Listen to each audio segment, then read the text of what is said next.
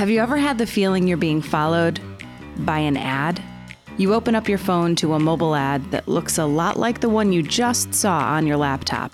Maybe you even hear it play in between your favorite songs when streaming. That's full funnel marketing. And there's a right way to do it and a wrong way.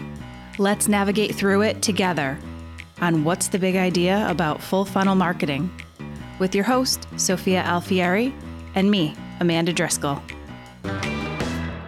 Welcome, everybody, to another episode of What's the Big Idea. Today, we're going to be talking about full funnel marketing. Uh, my guest host today is Amanda Driscoll, who is Hi. the Director of Content Marketing and also the lovely voice behind our intros. um, and then to my left is Marc McFarland, who is the Senior Vice President of Strategic Services. Hello, everyone. And then sitting across from me right now is Tommy Shaw, who is the Vice President of Media Services. And to start, I just wanted to ask what is full funnel marketing? What's its purpose? And, you know, just take us through the funnels if you can. Sure, I can I can jump in here. You know, full funnel marketing. Think about all the ways a consumer could connect with your brand, and it's really an integrated approach that considers that journey. So. If you think of a funnel and think about maybe the first interaction that a consumer would have with your brand, it's just about making your brand, you know, building awareness in that consumer's mind for your brand. Um, so we would, you know, think of awareness as the top of the funnel, and think of things like TV, for example, a TV commercial that is really geared at making people aware of your brand and building interest in your brand. And then, you know, as you kind of go down the funnel, I'm now aware of your brand. You want people to consider, you know, what we would call consideration as kind of the the middle part of the funnel where you're leaning in a little bit heavier, you know, with your messaging and how you're approaching uh, that consumer, trying to get them to consider doing business with you, and then all the way down to the to the bottom part of the funnel, which we would uh, call trial or acquisition. You want them to do business with you, to to partner with you, um, and you know the messaging is different at each of those, and it's really important to when you think of full funnel marketing to make sure that you're creating that integrated experience with messaging that's relevant for each part of the funnel. I read a stat recently that 79% of marketing leads are never converted into actual sales. So obviously, there are people out there making mistakes with this process. What are some of those pitfalls that you help your clients avoid? I think the first one is kind of messaging. So that's definitely one of the key ones that we see with a number of our different clients where no matter if you're at the top of the funnel or the, the lower part of the funnel, the same messaging of, you know, learn more or just a general branding message is, is really what they're leveraging or they're leveraging the exact same creative. I mean, we've worked with clients where um, the creative that they're using in the general awareness and brand phase is the same as what they're using to actually try to drive a sale. And I think it's important to level up to the overall branding message. So I think the actual brand and who the client is is important to be represented throughout the funnel.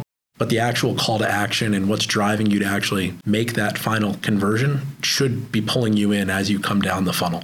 I think one of the great things that technology has evolved to a point now where you know where that consumer is at every step, and, and you got to take advantage of that and create messaging and outreach that's extre- extremely relevant. And today we're able to do that. It is nice to have some room within the budget to do A/B testing and things like that, and really then optimize around that. But when you when you're trying to sell a thousand Broncos for a thousand dollars, you probably only have you know enough money to do one tiny message and one ad and try to spread that over everything. What we like to do is have some cushion there to create three different approaches to the market, and this could apply to different parts of the funnel too. You know, think about at the top of the funnel the awareness having three different messages at the top of the funnel and really testing in real time what's working the best and then optimizing around that creative and that messaging that then will pull someone down into the funnel into the next step and then doing the same thing at every level of the funnel.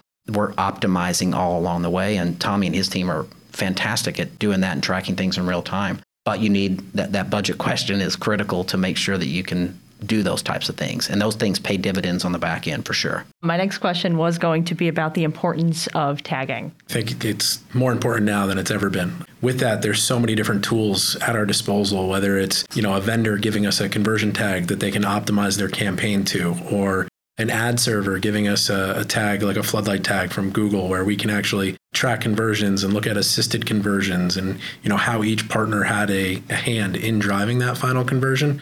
But I think most importantly are different tools that actually allow you to have kind of the full overall view of attribution. So I know something we use internally for a lot of the clients is SA360, which allows us to pull in both our search and you know digital data into one you know location where we are ensuring that there's no duplicate conversions. And what I mean by that is that we're not tracking a conversion in both search and display when really it was only driven by one of those channels. So being able to actually accurately know which channel drove that conversion is super important.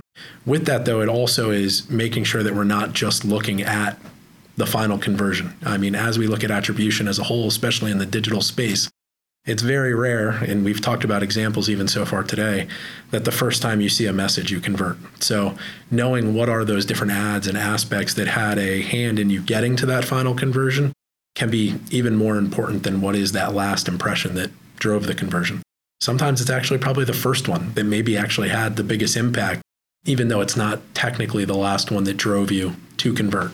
So, having that holistic view and being able to look into it is probably one of the more important things of tagging and everything that we do here to ensure that we're, you know, optimizing for the best success of our clients. The crux of this, I think, is we, we like to say as an agency that, you know, everything works better when everything works together. Mm. Thank you both for Thank joining you. us. This is a really great conversation. Amanda and I feel so knowledgeable after talking to Marc and Tommy today about full funnel marketing. We hope you all feel the same way too and can leave this episode with insight on how to improve the customer journey. Don't forget to subscribe to What's the Big Idea on your favorite podcast player. We're on Anchor by Spotify at anchor.fm slash what's the big idea, dashes in between all those words, but you can find us just about anywhere. If you like the show, give us a rating or leave us a review. That's all for this episode.